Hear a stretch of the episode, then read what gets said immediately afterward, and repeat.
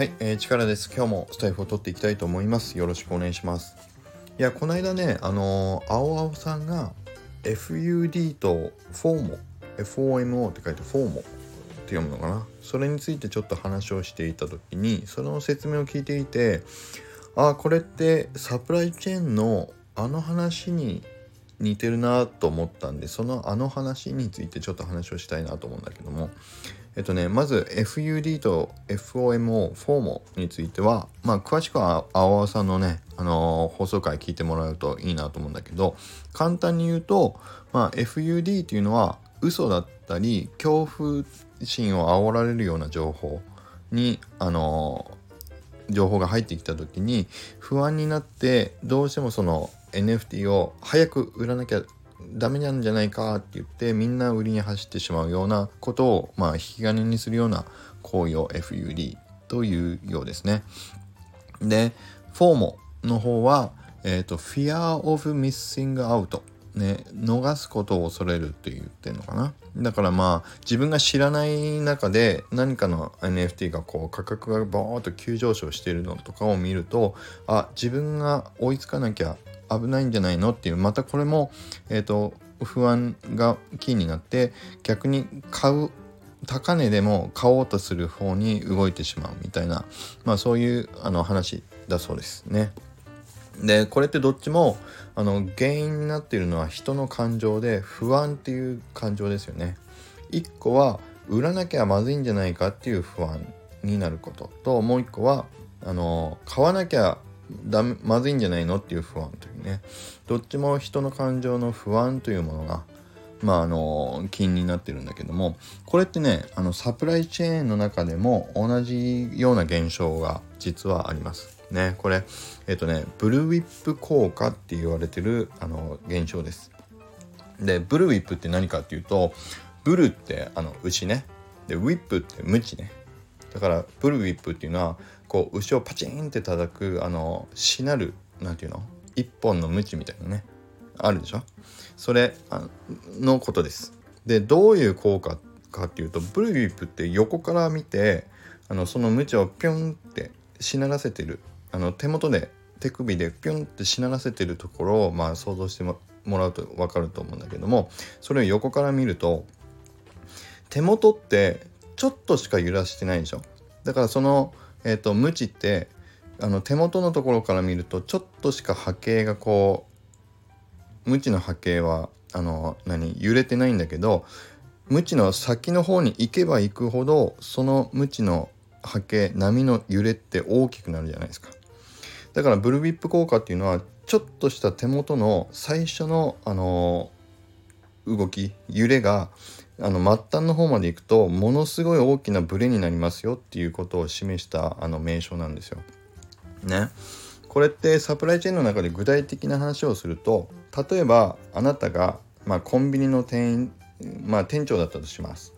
ね。でなかなかおにぎりが在庫が来ない。でもう在庫切れがずっと続いちゃってる。でもお客さんが大量に来てる。これはまずい。でいつその次のおにぎりが来るかもわからない。っていう風な不安な状況になった時。ね。情報がなくてでも不安だけが募ってる。状況であなたならどうするかっていうとまあ基本的には発注をかけますよね。おにぎりちょっと発注したいと。ね。欲しいっていう人がたくさんいるから発注しますと。でその時に欲しいっていうお客さんの分だけを買うっていうよりもきっとこういう判断をすると思います。このまままた次の納品が遅延する可能性があるんであれば少しいつもより多めに発注をしておこうっていうより安全を見ようとしてまあバッファーを見るって言ったりするかもしれないけどより本当の需要が100個だったとしてもそこにまあ2週間分1週間分が100個だったとするとまあ2週間分の200個ぐらいを発注しちゃえって言ってやっぱり少し在庫をたくさん持とうとして多めに発注するのがまあ通常ああり得るでしょ？でそうするとまあ安全を見て手元でちょっとブルビップを振った瞬間ですよこれ。ね100個の需要に対して200個を入れちゃえって発注をしたとすると。そうするとそれを受けたあの中間地点にいるねサプライチェーンの人たちはおなんだあの店舗急にあの発注量がいつもより倍になったぞ。でこれはどうなんだろうと。どのぐらいこの需要が増えたのって続くのかなって思うんだけどもしそこで情報がコミュニケーション取れない状況だとしたらその急に倍になった需要をもらった人ってどうするかっていうとさらにまたもっと増えるかもしれないからちょっとプラスアルファして生産工場にまた発注しようって言って200個の需要に対して300個とか400個とか発注をやっぱ入れるんですよ。これがね通常起こりうるっていうことなんですよね。でわかるでしょ？そうすると本当の需要は週に 1, 1週間に100個しかなかったものが手元で200個で振ったものがブルーウィップ効果って言って結局工場にたどり着く時にはもう大量に400個とか500個とかみたいな生産発注が入ってしまうと。で結局それが遅延して届いた時にはもう需要なんか綺麗に落ち着いているにもかかわらず大量の在庫500個とか5週間分とか1ヶ月分2ヶ月分みたいなあの在庫を抱えなきゃいけなくなってしまうっていう状況が起こりうるっていうことなんですよ。ね、ブルーウィップ効果ってこう不安が人の不安がちょっとした不安があの発端になってあのそれが末端に行くと大きくそのそう積み重なってあの何？無駄な在庫を抱えるというようなあのことが起こりますよというのがブルーウィップ効果なんですけどまあそうだからブルーウィップ効果っていうのはそういうことですっていうまあ今日は説明だったんだけどこれをちょっとね FUD とかフォームについてもまあちょっとね思ったんですよね。でこのブルビップ効果ってどうやったら解消できるかっていうともう一番言われてるのはとにかく情報不足を解消しなさいと。だから正しい情報があればこんな不安に陥ることはないですよと。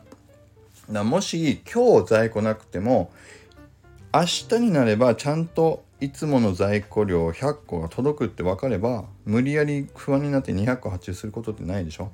だからリアルタイムによりリアルタイムにより正しい情報をあの持てる環境を作っておければこういう不安で何かあのブルーウィップを起こしてしまうような行動が起こることはありませんっていうんですよねだからこの要はねそうそれを FUD とかフォーモに当てはめて、まあ、考えた時は要は不安に陥るっていう状況をできるだけ自分で解消しておかなきゃいけないんだろうなというふうには思いましたね。はい、だからまあ普段からできるだけあのたより正しい情報を発信している方たちのコミュニケーションとか情報に触れておくっていうのがまあ一番大事かもしれないなっていうのまあそこですかね。うん、あとは急に不安に駆られたからって何か行動する前にまあ実際誰かに相談してみるとかこれってなんか急に値段下がってるけどどう思うとかね。これって急に値上がってるけどこれって買っといた方がいいのとか。まあそういう相談ができる人を、まあ、冷静に判断できる人を身近に置いとくっていうのも一個あの必要かもしれないなっていうふうに思いました。うん、だから是非あの僕が煩悩に駆られて不安に駆られてね右往左往してそうだったら是非僕にお声がけいただける方がいてくれると嬉しいなというふうに思います。で急に僕から何かあの NFT の売買についてねあの相談があった時には是非あの相談に乗っていただければ嬉しいです。はいということで皆さんこういう経験ありますかね？どうですか？うん、皆さんこういう時に不安に駆られすぎないようにしようというためにまあ何かやってることがもしあればこのコメント欄にもねちょっとあの入れていただけると嬉しいなというふうに思います。うん、ブルービップって怖いですよ本当にね。手元のちょっとしたブレがすごい大きなブレになっちゃうっていうね。人の不安ってこう連鎖していくもんだっていうね典型的な例ですよね。うん、まあそういうふうなことに巻き込まれたり自分自身がねその発端にならないようにも注意しないといけないけど、まあ、お互いにみんな注意しながら行動していければなというふうに思います。じゃあ今日の話もいいなと思っていただけた方はいいねボタンとフォローをいただけると嬉しいです。はい、それでは今日も良い一日を。